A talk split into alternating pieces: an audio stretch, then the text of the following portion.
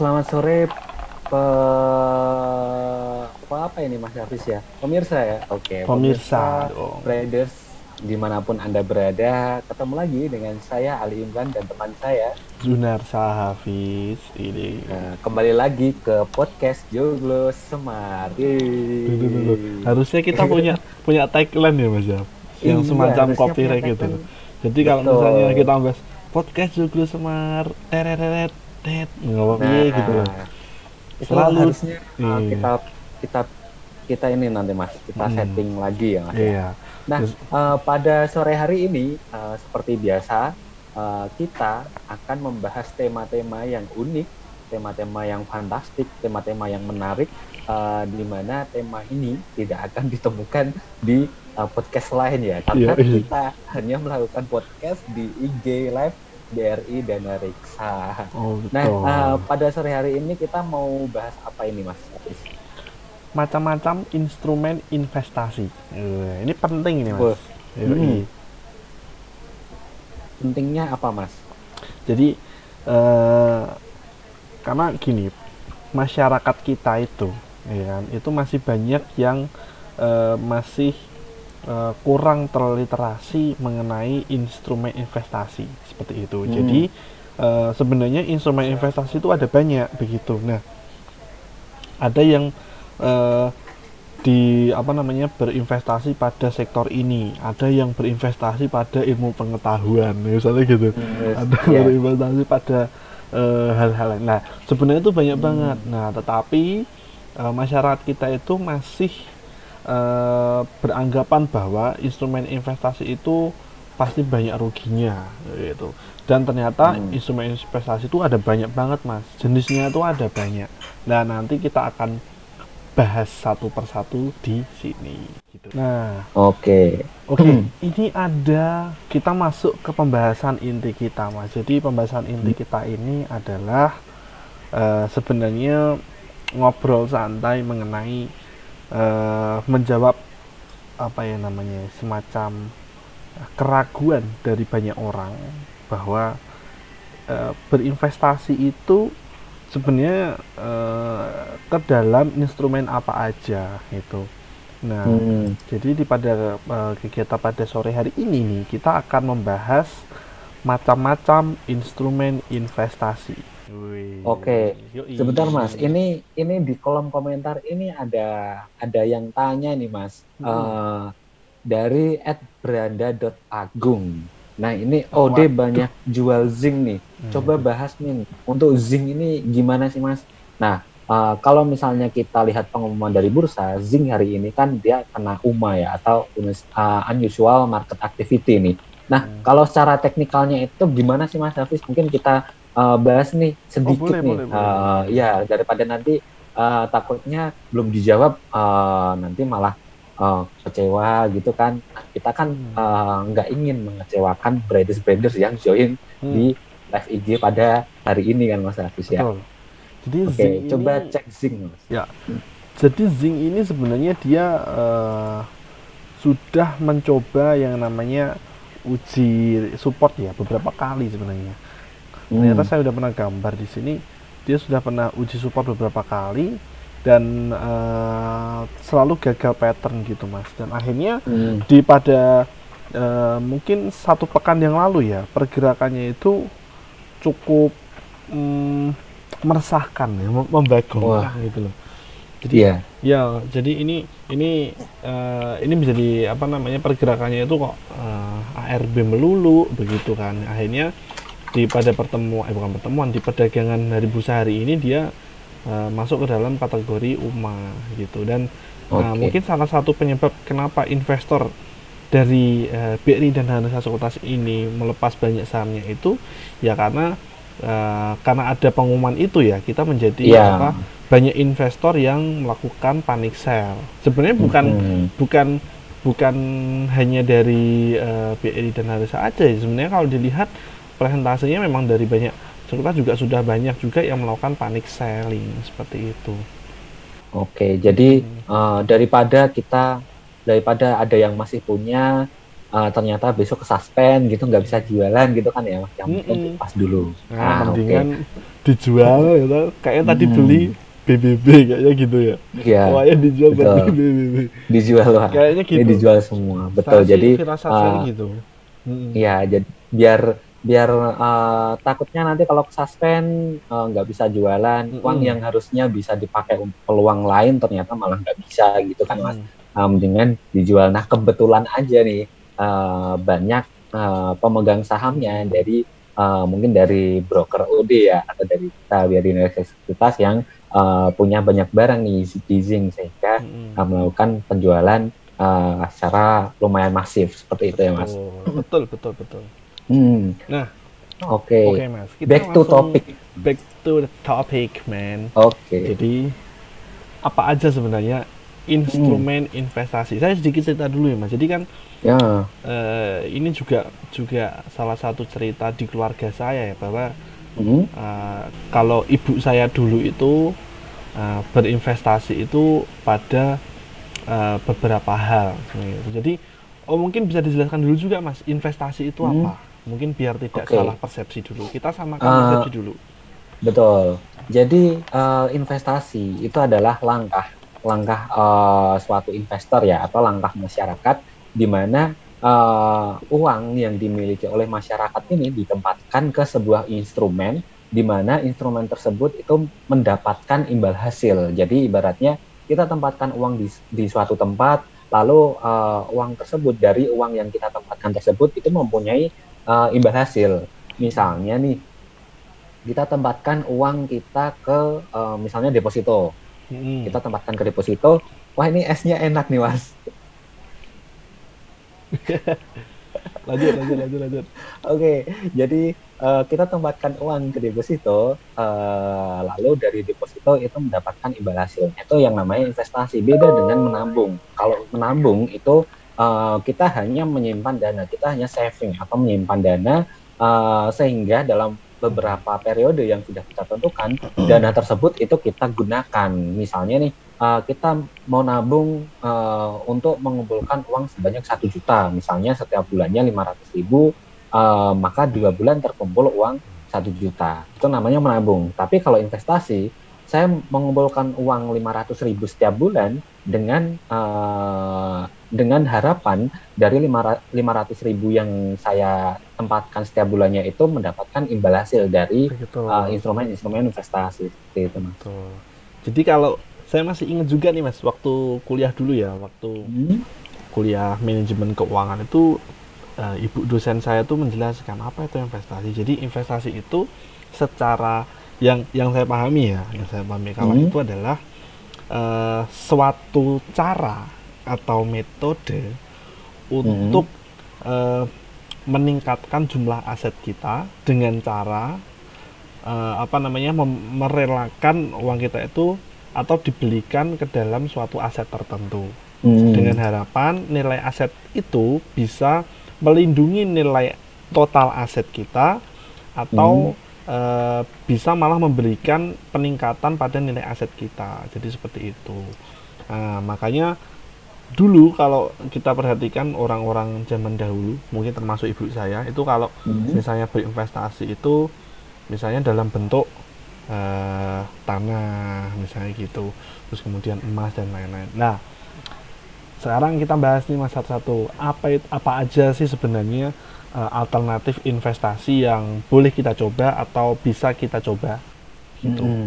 nah yang pertama apa mas Yang pertama itu eh, seperti yang dicontohkan Mas Hafiz tadi ya, Hmm. ada investasi properti Mas. Mm-mm. Nah investasi properti ini eh, banyak digunakan oleh orang-orang yang memang Mm-mm. eh, dia punya uang yang sangat dingin ya, uang yang dingin, dia belikan tanah atau misalnya dibelikan apartemen, nanti eh, dengan harapan beberapa tahun ke depan itu eh, harga Nilainya tanah atau ya. harga properti nilainya itu eh, akan meningkat seperti itu mas. Nah Hmm. itu salah satu investasi properti. Hanya saja memang ada eh, beberapa eh, setiap instrumen investasi pasti ada eh, positif negatifnya ya atau eh, ada manfaat dan juga resikonya nih. Nah kalau misalnya bagi saya eh, investasi di properti itu manfaatnya lumayan banyak nih. Yang pertama uh, imbal hasil yang diberikan dari investasi properti ini lumayan gede mas. Jadi uh, kenaikan karena kalau misalnya kita lihat harga tanah uh, dari dulu sampai sekarang itu uh, harganya semakin ini ya semakin mahal. Harga tanah itu semakin mahal. Apalagi kalau misalnya nih uh, di suatu daerah itu dibangun uh, pusat ekonomi ya, hmm. sentra ekonomi misalnya entah itu uh, bi bisa juga misalnya kampus nih. Mm-hmm. Nah, kalau misalnya dibangun uh, universitas atau dibangun kampus, otomatis mobilitas di situ dari mahasiswa itu semakin besar. Maka daerah-daerah uh, di sekitarnya betul harga harga tanahnya itu juga akan naik karena uh, banyak yang uh, akan mencari akan mencari ladang usaha ya ladang usaha itu di sekitar kampus itu misalnya hmm. entah itu dibangun untuk kos-kosan entah itu dibangun untuk warung makan dan uh, karena mobilitas di situ tinggi maka uh, banyak kemungkinan usaha-usaha di sentra ekonomi tersebut itu akan uh, jalan seperti itu ya mas ya itu salah hmm. satu manfaat kalau misalnya kita investasi properti ini sih hmm. cuman uh, kalau misalnya menurut mas Davis nih uh, resikonya apa sih mas kalau misalnya kita investasi kalau menurut saya oke okay, sebenarnya hmm. investasi properti itu cukup menjanjikan mas dengan hmm. beberapa catatan ya misalnya uh, sebenarnya kalau Mas pernah baca membaca bukunya uh, Robert Kiyosaki itu ya. Jadi yeah. dia mengatakan bahwa sebenarnya kalau kita hanya membeli sebuah properti, mm -hmm. ya properti itu sebenarnya sifatnya itu liabilitas. Kenapa? Karena setiap setiap uh, periode kita itu selalu mengeluarkan biaya untuk uh, properti tersebut. Misalnya yang paling yang paling yang paling uh, apa namanya gampang misalnya kita punya tanah sebidang tanah belum ada bangunannya nih maka tiap hmm. tahun kita pasti akan membayar yang namanya pajak e, bumi dan bangunan dan sebagainya nah tapi beda cerita kalau misalnya properti ini dijadikan sebuah aset yang memiliki e, apa namanya dividen dalam dividen itu sifatnya itu cash flow misalnya nih yeah. kita bangun sebuah kos kosan gitu hmm. nah kos kosan itu isinya misalnya ada 10 kamar. Nah, maka 10 kamar itu tiap bulan ada cash flow yang masuk dalam bentuk dividen seperti itu. Nah, kita juga bisa juga misalnya menjual properti itu uh, di, di waktu yang akan datang misalnya gitu. Nah, tapi perlu uh, apa namanya dicermati nih bahwa menjual properti itu tidak seliquid kita menjual saham, Mas. Gitu. Karena uh, tentu nilai properti yang semakin meningkat itu tidak uh, apa namanya belum tentu juga buying power dari masyarakat itu juga besar juga seperti itu. Mm -hmm.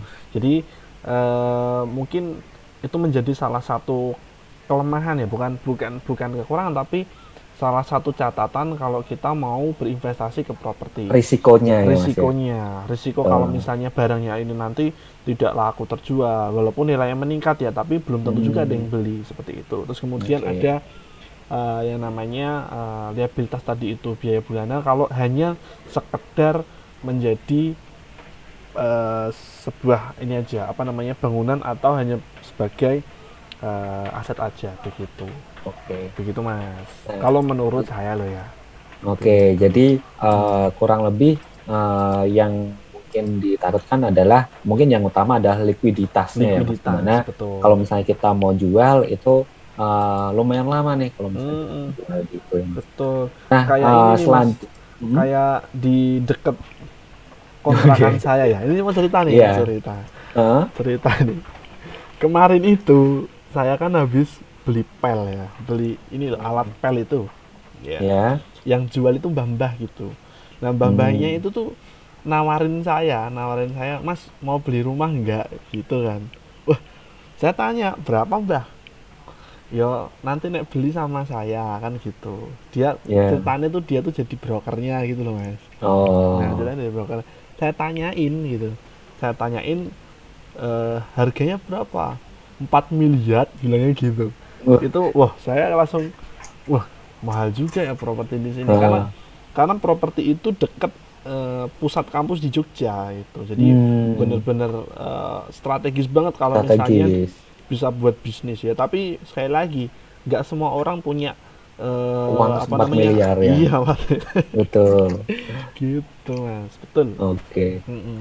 Itu terkait investasi properti, Mas. Nah, Nah, yang kedua, Kalau yang kedua nih, menurut Mas Hafiz ini selain selain kita bisa investasi properti, itu kita bisa investasi ke mana lagi sih, Mas? eh, ada oh ya ini Mas, ini investasi eh, favoritnya ibu-ibu. Nah, Hmm, biasanya apa namanya eh, investasi ini akan harganya itu akan meningkat mengalami floating profit ketika menjelang lebaran dan tahun baru hmm.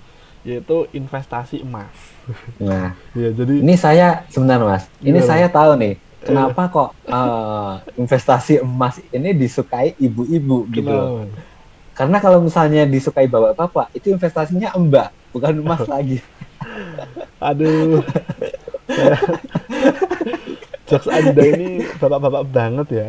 Nah, ya ini. Makanya jadi uh, kenapa kok investasi emas itu yang suka itu ibu-ibu? Ya karena uh, kalau misalnya yang disukai bapak-bapak itu investasinya mbak-mbak gitu bukan emas-emas lagi.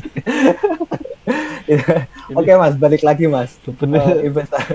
saya tuh nggak mau ketawa cuman karena lihat Mas Imron ketawa nggak ada temennya tuh ini loh kasihan gitu Oke, uh, itu dilupain aja deh mas. Uh, Masalah emas, emas-emas atau mbak-mbak tadi. Iya. Oke mas, investasi emas. Nah, Uh, jadi- manfaatnya apa? nih? Nah, manfaatnya adalah emas ini eh, harganya itu naik turun. Yang Hmm. pertama itu. Jadi eh, jadi gini Mas, di dalam eh, ini saya menjelaskan secara teori ya yang saya dapat. Jadi emas itu eh, bisa digunakan sebagai instrumen lindung nilai. Jadi kalau di dalam perdagangan internasional itu emas itu bisa digunakan sebagai media untuk hedging, melindungi nilai. Ya, perdagangan internasional jadi bisa pakai emas. Yang pertama itu. Emas itu juga eh, sifatnya itu adalah eh, lawan dari suatu ekonomi. Jadi ketika suatu ekonomi itu eh, mengalami kemunduran, biasanya harga emas itu naik. Atau sebaliknya, kalau misalnya ekonomi itu maju banget, harga emasnya biasanya turun. Kenapa? Karena eh, demand-nya nggak ada. Demand orang-orang membeli emas ketika ekonomi maju, ekonominya sedang Hmm. kencang, itu harga emas malah turun. Kenapa? Karena orang-orang pada larinya ke sektor keuangan, ke sektor finance, misalnya gitu. Nah, yang ketiga adalah emas ini dia eh, termasuk instrumen yang halal juga, gitu. Oke. Halal juga. Oh. Terus yang keempat, emas ini juga eh, menurut saya lebih mudah sih mas. Jadi transaksinya tuh lebih mudah. Ini termasuk Liquid ya. Ah, liquid ini walaupun bukan Hmm. benda cair tapi liquid juga ini mas ini Liquid. Bisa Iya. dicairkan ya mas. bisa dicairkan Bisa, bisa. dicairkan. bisa bisa disekolahkan juga ini mas Oke. ya 10 menit cair ya mas ya. iya 10 menit cair Gitu. jadi mas itu eh, seperti itu. Kayak dulu cerita ya ibu saya tuh selalu bilang ibu itu le su- sukanya itu nabung emas gitu. Kalau punya uang sedikit beli cincin gitu dipasang gitu. Kalau punya uang sedikit beli kalung saya gitu. Jadi suatu saat karena mindsetnya orang tua adalah suatu saat ketika eh, tidak punya uang gitu itu kita ya. bisa bisa menjual emas eh, dari cincin atau kalung itu tanpa diketahui oleh tetangga jadi sebenarnya cuma sesimpel itu Oh gitu ya mas ya. Hmm. Jadi eh, salah satu tujuan tujuan eh, emak-emak atau ibu-ibu Iya. ini eh, investasi emas itu karena eh, kalau misalnya jualan emas itu kan tangganya nggak tahu ya mas. Mm-mm. tahu-tahu Iya sih, bener iya, juga. bener kan tapi kalau misalnya nih misalnya nih kita belinya TV kan nggak Ya. punya uang TV-nya dijual ya kan Hmm. Wah, belinya pakai motor ditaruh di depan gitu padahal Ya. punya mobil tuh kenapa kok nggak naik mobil ya biar tangga-tangganya Hmm. tahu tuh gitu Oh, Nanti pas gitu. ke- iya tapi ketika dijual kan barangnya nggak ada nanti kalau tanyain Hmm. tetangganya lah mau TV-nya yang kemarin mana kan gitu nah, kan Oh, jadi iya. malu ah mendingan beli emas Beli Kan emas gitu. ya. Heeh. misalnya dipakai nih lo kok ditanyain pas misalnya ya kok ma- kok cincinnya nggak dipakai bu nih kok sedang tak lepas nah, itu kan nggak masalah Nah, Begitu. iya nggak masalah. Nggak Besok nggak akan ditanyain Nah, lagi. Iya, ini masuk akal ya, masuk akal. Nah, tapi ada beberapa kekurangan. Mungkin Mas Impon tahu kekurangan dari Hmm. investasi emas ini apa Mas kira-kira? Kalau emas sendiri, eh, saya memang beberapa eh, mungkin ini ya apa nyicil-nyicil emas ya. Jadi eh, kalau sekarang itu kan kalau misalnya manfaat yang sekarang yang milenial atau man- manfaat yang kekinian itu kan kita sekarang bisa beli emas itu dengan eh, dengan jumlah itu di bawah satu gram ya. Jadi Hmm. 0, sekian gram itu kita bisa nih nyicil-nyicil dengan mulai uh, kadang ada yang mulai harganya itu 50 ribuan kita udah bisa beli kepingan emas. Nah, uh, mungkin yang uh, banyak orang nggak tahu ya uh, bahwa harga emas dengan harga perhiasan itu beda, Mas. beda. Beda betul. Hmm. Nah, uh, karena apa? Karena harga perhiasan ini dia pembeliannya lebih tinggi karena hasil uh, hasil produksi dari emas sendiri ya. Jadi hasil Hmm. uh, kelolaan emas. Jadi bukan uh, bukan kepingan emas. Sementara kalau misalnya kepingan emas ini kan ya uh, Murni dia ya? emas emas murni betul, emas murni. Sementara kalau misalnya yang kalung ini kan prosesnya itu kan otomatis lebih ribet. Uh, biaya produksinya akan lebih banyak sehingga uh, kalau misalnya kita beli perhiasan, misalnya nih kita beli kalung uh, 2 gram dengan beli uh, emas murni atau emas batangan 2 gram itu uh, harganya beda, harganya beda. Sementara kalau misalnya kita mau jual, kita mau jual itu harganya pun juga malah lebih murah uh, harga perhiasannya. Hmm. Jadi misalnya untuk buybacknya atau harga penjualan kalau misalnya kita mau jual uh, harga emas harga perhiasannya itu uh, kalau dibandingkan dengan harga uh, kalau misalnya kita jual emas kepingan atau emas batangan itu uh, relatif lebih rendah gitu Mas. Hmm. karena uh, otomatis kan kalau misalnya perhiasan ini kan sudah sudah barang pakai kan sudah barang uh, ibaratnya barang second lah sementara kalau kepingan ini kan dia nggak dipakai dia hanya disimpan sehingga uh, biaya produksi juga nggak nggak terlalu banyak jadi uh, harganya itu leb- kalau misalnya kita bandingkan dengan harga emasnya sendiri harga emas uh, harga komoditasnya itu relatif uh, per- apa perbedaannya itu tidak terlalu banyak. Itu yang pertama ya. Jadi banyak yang mungkin uh, terlalu terbiasa dengan zaman yang dulu ya atau zaman uh, dulu itu uh, banyak yang beli emas itu tapi be- belinya perhiasan. Harusnya Hmm. uh, lebih lebih ini ya lebih apa menguntungkan uh, kalau emas batangan ya. betul lebih menguntungkan kalau misalnya kita beli jualnya atau kita investasinya itu ke emas kepingan atau emas batang Iya. Nah, eh, ini ada pertanyaan nih Mas terkait investasi emas nih dari Ed Beranda dan Agung ini eh, masih masih stay nih. Ini saya seneng kalau kayak gini Mas. Jadi eh, untungnya ya, untungnya tadi itu kita jawab pertanyaannya loh Mas. Hmm. Kalau misalnya mungkin tadi nggak dijawab ya Mas, saya nggak yakin kalau misalnya masih stay di sini ya. Eh, ini eh, setia banget nih masih nonton eh, kita berdua ya Mas. Jadi eh, ini ada pertanyaan Mas.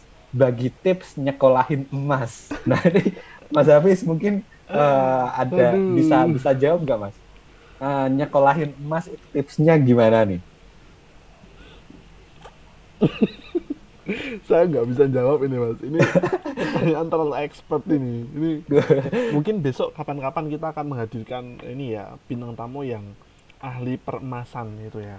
Nah, Harusnya itu. ini ada Mas Aji ya, dia itu yang ahli. Nah, iya, benar. Harusnya ya. Mas Aji itu eh, dia lumayan ahli pokoknya kalau Iya. misalnya masalah sekolah sekolah, eh, persekolahan itu Hmm. eh, lumayan ahli. iya. Nah, Ahli. Eh, kalau nyekolahin emas ya kita tinggal bawa emas ke sekolahan gitu aja ya. Singkatnya seperti itu Iya. ya Mas Hafiz. Oke. Enggak, sebenarnya ini sekolah itu kan itu hanya istilah aja, ya kan? Istilah aja. eh, karena di masyarakat kita itu Hmm. menyekolahkan aset itu sama dengan menjaminkan aset untuk Hmm. mendapat pinjaman seperti Oke. itu. Nah, jadi eh, ya kalau bisa ya ya jangan disekolahin, mending Iya. dilepaskan aja, direlakan. Betul. Direlakan ya. Gitu. Ibaratnya kita beli lalu kalau misalnya kita butuh uang atau Hmm. BU ya kita tinggal jual. Betul. Nanti Betul. eh, kita punya uang lagi, kita beli lagi, investasi lagi.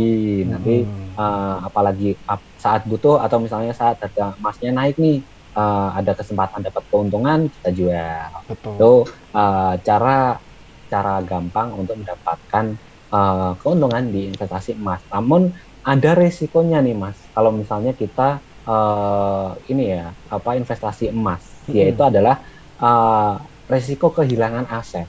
Betul, betul. Kan? Nah, resiko kehilangan aset ini di emas itu tidak terelakkan ya. Artinya uh, sekarang kan kalau misalnya kita beli emas, kita beli emas, memang ada beberapa platform yang kita membeli emas itu secara digital ya, secara hmm. Kalau apabila kita mau mau mencairkan, misalnya nih kita mau nabung uh, emas itu sepuluh ribuan, hmm. lalu sudah terkumpul sampai satu gram baru kita cairkan itu ada hmm. ada beberapa platform yang memfasilitasi hal tersebut. Nah itu uh, salah satu uh, ini ya salah satu jalan keluar karena uh, kalau misalnya kita beli emas lalu kita beli langsung batangan, nah ini uh, yang yang agak ini ya, yang agak riskan itu bagi investor-investor uh, yang lupa Hmm. biasanya yang lupa pasang taking profit, lupa pasang stop loss sehingga keguyur. Hmm. Nah itu uh, kalau misalnya investasi emas harus berhati-hati. Hmm. Jangan sampai kita nyimpen emas, tak lupa juga naruh emasnya di mana nih. Betul, lupa naruh. lupa naruh. Takutnya, takutnya ya, takutnya itu kalau misalnya kita mau uh, beli emas disimpan eh malah disimpannya di rumah tetangga kayak gitu kan mas? Tetangga yeah. ya ya nah, itu jadi uh, jangan sampai uh, mungkin yang uh, pelupa itu uh, baiknya baiknya punya punya tempat sendiri nih untuk investasi emas sehingga kalau misalnya uh, kita mau nyari emasnya misalnya mau hmm. dijual yaitu uh, gampang gitu. Atau misalnya uh, kita punya uh, yang paling penting ya mas paling penting untuk investasi uh, misalnya kita mau berinvestasi itu adalah uh, kita harus uh, memberitahu memberitahu uh, paling tidak keluarga dekat ya keluarga dekat bahwa kita punya aset investasi. Jadi uh, suatu waktu kita nggak ada uh, misalnya kita meninggal misalnya seperti itu uh, dari keluarga dekat tersebut itu bisa meneruskan atau bisa diwarisi aset investasinya. Itu betul, untuk betul. Uh, investasi emas betul dan juga ini mas perlu di, diketahui ya karena tadi ada risiko hmm. kehilangan aset maka hmm. teman-teman hmm. perlu perhatikan uh, jangan sampai salah pilih jangan salah pilih dalam artian uh, jangan sampai membeli emas itu di sumber yang tidak terpercaya nah, nah belilah emas di sumber-sumber terpercaya misalnya pegadaian hmm. Gitu ya mas ya Ya, iya, betul. Iya, iya, iya, Pegadaian ini yang habis holding sama BRI itu ya Mas. Yo, Oke. Okay. Jangan lupa nih yang belum tebus rake-nya terakhir besok untuk penebusan rake yeah. isu BRI yeah. dalam rangka holding BRI hmm. Group dengan Pegadaian dan juga PNM. Ya, ini kelasnya kakap banget, Mas. Oh, kakap kelas kakap, kakap karena biasanya orang-orang itu beli emas ya. sekolahin ya hmm. ya kan. Wah, kita rame-rame hmm. urunan gitu iya. membantu BRI buat beli pegadaian. Kita nah, datangkan itu. satu perusahaan ya. Betul. Datangkan satu perusahaan. Itu datangkan satu biasa. perusahaan. Itu wah mantap. Mm -mm. Luar biasa. Itu hanya bisa terjadi di pasar modal. Iya betul. Iya. Nah selanjutnya mas setelah investasi emas. Nah di sini Apa mungkin kita uh, langsung ke investasi uh, ini ya uh, pasar modal kali ya yang oh, uh, menjadi menjadi topik utama kita nih bagi uh, mungkin bagi traders yang mungkin atau teman-teman yang uh, sudah join tapi belum uh, belum ini ya belum belum tahu semua investasi di pasar modal. Karena mungkin banyak yang tahunya itu investasi uh, saham itu hanya eh, investasi pasar modal itu hanya saham. Padahal ada banyak nih ada banyak investasi di pasar modal nih. Nah salah satu contohnya itu adalah reksadana. Betul. nah Nah, reksadana ini, hmm? mungkin kita kasih view dulu pasar modal itu apa? Apa bedanya okay. dengan pasar Beringharjo? Apa bedanya dengan pasar Klewer Solo? Apa hmm? bedanya dengan pasar pasar Tanah Abang Jakarta? Nah, itu ya. bedanya yeah. apa? Oke, okay, jadi uh, pasar modal seperti namanya, pasar modal itu adalah pasar yang mempertemukan antara pemodal dengan orang yang membutuhkan instrumen investasi atau hmm. orang yang membutuhkan uh, suatu instrumen di mana uh, dia pengen nih bagaimana caranya biar bank saya berkembang. Kalau ketemu dengan orang yang pengen cari modal nih, saya punya perusahaan, saya uh, ingin uh, menambah modal perusahaan saya nih. Bagaimana caranya? Nah, di situlah ketemu namanya pasar modal, di mana jadi, pasar tersebut betul. itu memperjualbelikan modal. Oke, jadi kalau dulu kita sekolah kan pasar itu adalah tempat bertemunya penjual dan pembeli, betul dan ya? juga pembeli, betul. Berarti penjual itu adalah orang yang uh, menawarkan sesuatu, pembeli hmm. itu adalah orang yang membutuhkan sesuatu membutuhkan sesuatu nah, atau meminta misalnya, sesuatu hmm, misalnya pasar tenaga kerja berarti ada hmm. ada uh, orang yang menawarkan pekerjaan ada orang hmm. yang membutuhkan pekerjaan seperti itu Betul. jadi kalau pasar modal itu intinya adalah ada perusahaan atau pihak yang membutuhkan modal ada juga hmm. orang yang kelebihan modal betul nggak iya betul ya, betul nah ada yang uh, butuh uang ada yang kelebihan uang. Betul. Betul. Kalau kita nah, hmm? kalau kita, kalau kita uh, kadang kadang butuh, tapi seringnya butuh banget. butuh banget ya. Iya. Oke. Okay. Uh, Combo ya. Lalu tadi mas. Hmm? Combo. Kela uh, sudah nggak punya uang, marketnya merah. punya uang, marketnya merah, nyangkut semua. Nah itu masnya uh, disekolahin. Iya. Masnya disekolahin. Oke, okay. reksadana yang hmm. pertama adalah reksadana. Selain saham, hmm. uh, mungkin kalau saham kita udah udah mainstream lah ya mas. Hmm. Uh, udah pada tahu nih saham itu apa, bahwa saham itu adalah hak uh, bukti kepemilikan atas suatu perusahaan. Jadi kalau misalnya kita beli saham, berarti kita beli perusahaan atau kita mempunyai uh, hak atas perusahaan tersebut. Sementara kalau reksadana, reksadana itu adalah uh, aset, aset atau suatu instrumen di mana instrumen tersebut itu adalah hasil kelolaan dari manajer investasi ini. Hmm. Jadi uh, banyak uh, masyarakat yang mau berinvestasi itu biasanya dia tanya, Mas, uang saya ini saya uh, kelola sendiri atau nanti dikelola oleh broker. Nah, biasanya seperti itu Mas pertanyaannya. Betul. Jadi kalau misalnya menawarkan investasi, ini uangnya nanti uh, saya misalnya tempatkan satu juta dapat berapa ya? Yaitu kalau misalnya di saham berarti ya Anda kelola sendiri, Anda tentukan uh, profitnya sendiri, Anda tentukan uh, batas kerugiannya sendiri. Sementara hmm. kalau di manajemen investasi itu dia punya suatu produk namanya adalah reksadana.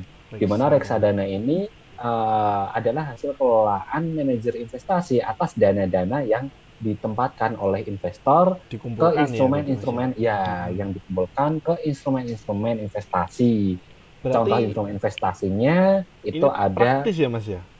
Praktis, ada hmm. deposito, ada yang dikelola ke saham. Uh, obligasi atau surat utang, ada juga yang dikelola ke saham. Jadi uh, reksadana ini kita bisa pilih apakah kita mau memilih reksadana yang dikelola ke deposito atau uh, kita mau milih reksadana yang dikelola di uh, obligasi atau dikelola ke saham. Berarti nah itu ini ya mas ya intinya kalau di reksadana itu uh, hmm. kita nggak punya pengetahuan apa-apa, kita tinggal yeah.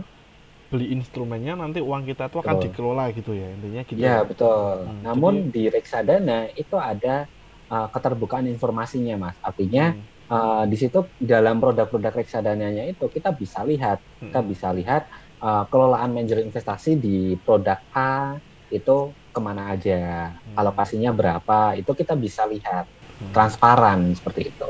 Oh gitu. Iya.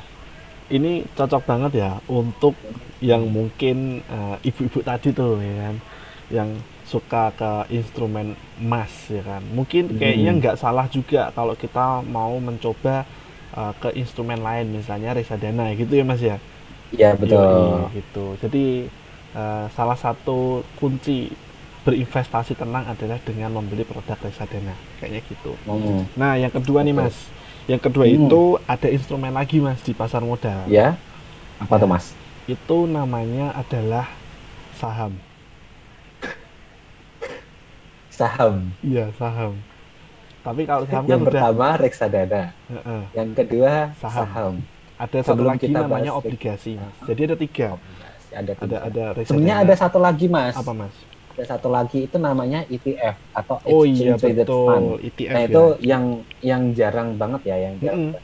uh, diketahui oleh investor di pasar modal, khususnya yang awal-awal itu hanya tahu oh di pasar modal itu cuma bisa uh, saham, uh, obligasi dan reksadana. Hmm, padahal ada ETF satu lagi ya, namanya ya? ETF. Ya, ETF cuman, itu exchange traded fund. Nah, cuman kayaknya di Indonesia ini ETF ini kayaknya kurang belum ini liquid. ya. Iya, betul. Belum belum sepopuler saham ya Mas ya. Ya, betul. Kalau oh. misalnya di luar negeri hmm. itu uh, eh, ETF-nya itu justru uh, laku gitu. Jadi hmm. uh, likuiditas ETF kalau misalnya hmm. di bursa luar negeri itu likuiditasnya udah sudah tinggi. Sementara hmm. kalau misalnya di uh, saham sendiri, hmm. kalau eh, misalnya di Indonesia sendiri, ini ETF ini uh, memang ada ETF pasif, ada juga ETF aktif ya. Hmm. Namun uh, yang masih banyak, yang masih banyak atau mayoritasnya itu adalah ETF pasif di mana dia hmm. uh, dikelola oleh uh, manajer investasi dan harganya itu akan mengikuti indeks acuannya. Oh gitu. Jadi ya, itu perdagangannya jadi, sebenarnya cara transaksinya pun sebenarnya sama kayak dengan saham ya kalau nggak salah ya. Hmm. Iya betul. Hmm. Jadi uh, itu adalah reksadana yang hmm. transaksinya atau mekanisme transaksinya itu uh, di sama seperti saham. Hmm. Jadi kalau reksadana itu kan sebenarnya kita tempat kalau misalnya reksadana biasa hmm. ya itu kita tempatkan dana itu kita harus nunggu 1 sampai tujuh hari maksimal hmm. tujuh hari itu baru kita dapat uh, barangnya. Kalau kita jual juga sama hmm. dengan uh, dengan waktu maksimal tujuh hari kita baru dap, uh, baru hmm. dapat uangnya kalau misalnya kita hmm. jual. Sementara kalau misalnya uh, ETF atau reksadana indeks ini uh, itu adalah reksadana yang di mana uh, eh, ETF ini kita transaksikan seperti saham. Hmm. Satuannya juga lot, uh, satuannya juga per lembar, harganya berapa per lembar. Lalu kalau misalnya kita transaksi juga minimal satu lot di hmm. pasar sekundernya ya. Sebenarnya kalau di ETF ini kan ada pasar primer, ada pasar sekunder. Nah di pasar sekunder hmm. ini kita bisa beli uh, satu lot. Sementara kalau misalnya kita di pasar primer itu hmm. minimal adalah satu basket atau seribu lot hmm. itu untuk ETF. Mantap. Transaksinya pun juga sama dengan saham, uh, settlementnya atau penyelesaian transaksinya juga sama dua hari kerja mas. Spot pokoknya persis plug gitu. Jadi bisa Yo, iya, dikatakan gini mas ya. Hmm. Jadi uh, si ETF ini tuh posisinya di saham, ini reksadana. Posisinya tengah-tengah gini ya kayaknya. Iya betul. Tengah-tengah. Mantap ya sebenarnya. Hmm produk investasi kita itu banyak juga ya. Jadi mungkin kayak yeah. teman-teman yang belum tahu juga itu sebenarnya kayak obligasi itu cukup menarik loh mas. Mm. Kenapa? Karena dibanding uh, kalau kita bandingkan dengan saham bedanya aja ya. Tapi bukan bukan kalau dibandingkan secara apple to apple berbeda instrumennya. Kalau yeah. saham itu kita membeli saham itu uh, yang dijual perusahaan itu adalah uh, nilai ekuitasnya. Jadi kalau kita membeli hmm. saham, sebenarnya kita itu menambah ekuitas di dalam perusahaan tersebut gitu. Nah, tetapi kalau misalnya e, obligasi itu adalah melalui pinjaman. Nah, sebenarnya perusahaan hmm. itu pembiayaan e, untuk melakukan pembiayaan di perusahaan itu bisa melakukan pinjaman. Pinjamannya itu salah satunya dengan e, apa namanya e, mengeluarkan obligasi ya, ya hmm. kredit korporasi atau kalau kredit korporasi ini kan dia e, melalui perbankan ya, jadi pinjam di bank ya. itu. Nah, tetapi perusahaannya juga bisa pinjam langsung ke investor begitu melalui penerbitan surat hutang yang disebut dengan obligasi seperti hmm. itu. Jadi sama bedanya kalau misalnya e, perusahaan ini pinjam dari kredit korporasi, dia akan membayar angsuran ke bank gitu. Sama kalau misalnya e, dia e, pinjam, apa namanya, pinjam dari investor itu juga sama, dia akan membayar juga setiap bulan dalam bentuk bunganya itu dalam bentuk bunganya. kupon kupon seperti okay. itu. Nah jadi di pasar modal itu sebenarnya kita bisa men meningkatkan nilai uh, apa ya namanya derajat dan gengsi kita. Ya enggak sih? Ya, wah, secara secara nggak langsung wah aku ngutangi perusahaan bro ya gitu. Uh -huh. perusahaan bro. Dan itu misalnya nih hmm, kayak waskita ini kan dia hmm. uh, sedang restrukturisasi uh, hmm. hutang juga kan mas. Nah dia kan juga punya obligasi juga tuh. Uh, beberapa waktu yang lalu dia uh, memperpanjang uh, obligasinya tersebut. Hmm. Jadi kalau misalnya nih uh, kita beli obligasinya dari waskita atau misalnya yang terakhir deh kemarin ada suku retail ya 015. Hmm. Nah itu uh, kita ngutangin ke, ke negara. Kalau misalnya dibilang uh, lu ngapain aja sih buat NKRI gitu, katanya hmm. NKRI harga mati, hmm. NKRI press day.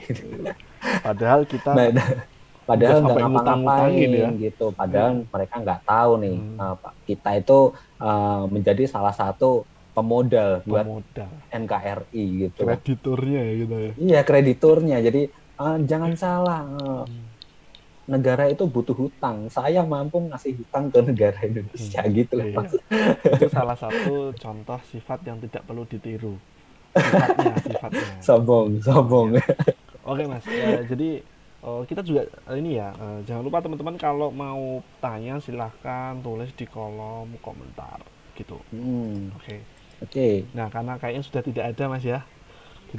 kayaknya nggak ada nih. Kayaknya ini ada. kayaknya mereka udah uh, karena udah sore ya mas. Udah sore kebanyakan juga. sudah banyak hmm. di hmm. perjalanan pulang. Nah Betul. bagi yang mungkin uh, belum belum atau kelewatan uh, live IG podcast Joglo Semar pada kali ini, uh, nantikan uh, upload ya, upload uh, podcast kali ini itu di Spotify. Spotify. Spotify-nya apa mas? Podcast Joglo Semar. Oke, jadi jangan lupa. Fotonya kita berdua. Uh, fotonya kita berdua ya, oke. Okay. jadi jangan berdua. lupa uh, search aja di Spotify podcast Joglo Semar, di mana di situ ada beberapa uh, podcast yang sudah kita upload ya Mas ya. Jadi bisa didengerin juga apabila uh, di perjalanan di mobil itu dengerin. Kalau misalnya pas di rumah nganggur mau ngapain, dengerin podcast dari kita, otomatis nanti uh, akan terhibur ya Mas. Ya? Akan ya? terhibur. Dijamin, dijamin, dijamin akan terhibur. Jadi segala kegundahan tuh kalau dengerin kita cuap-cuap tuh biasanya akan senyum-senyum sendiri. Iya, akan senyum-senyum sendiri. Apalagi kalau misalnya lihatinnya pas live IG gitu pasti akan senyum-senyum sendiri juga, Mas. Iya, betul. Betul. Mungkin itu saja Mas Imron. Kali ini iya. pertemuan ya. kita ini sepertinya uh, cukup ini ya, cukup seru. Walaupun kita cuma hmm. berdua tapi kita kita kayaknya saling menghibur satu sama lain ya. Mungkin itu Uh, jangan lupa teman-teman nantikan episode podcast kita uh, minggu depan ya. Minggu depan kita akan hmm. membahas topik yang cukup menarik juga. Jadi teman-teman pastikan jangan lupa follow Instagram BRI dan Areksa yang ada centang birunya. Mungkin itu saja hmm. dari kami. Saya dan okay. teman saya pamit undur diri. Saya Zunar Hafiz dan teman saya Ali Imran. Kami pamit undur diri. Selamat sore. Terima kasih semuanya. Terima kasih.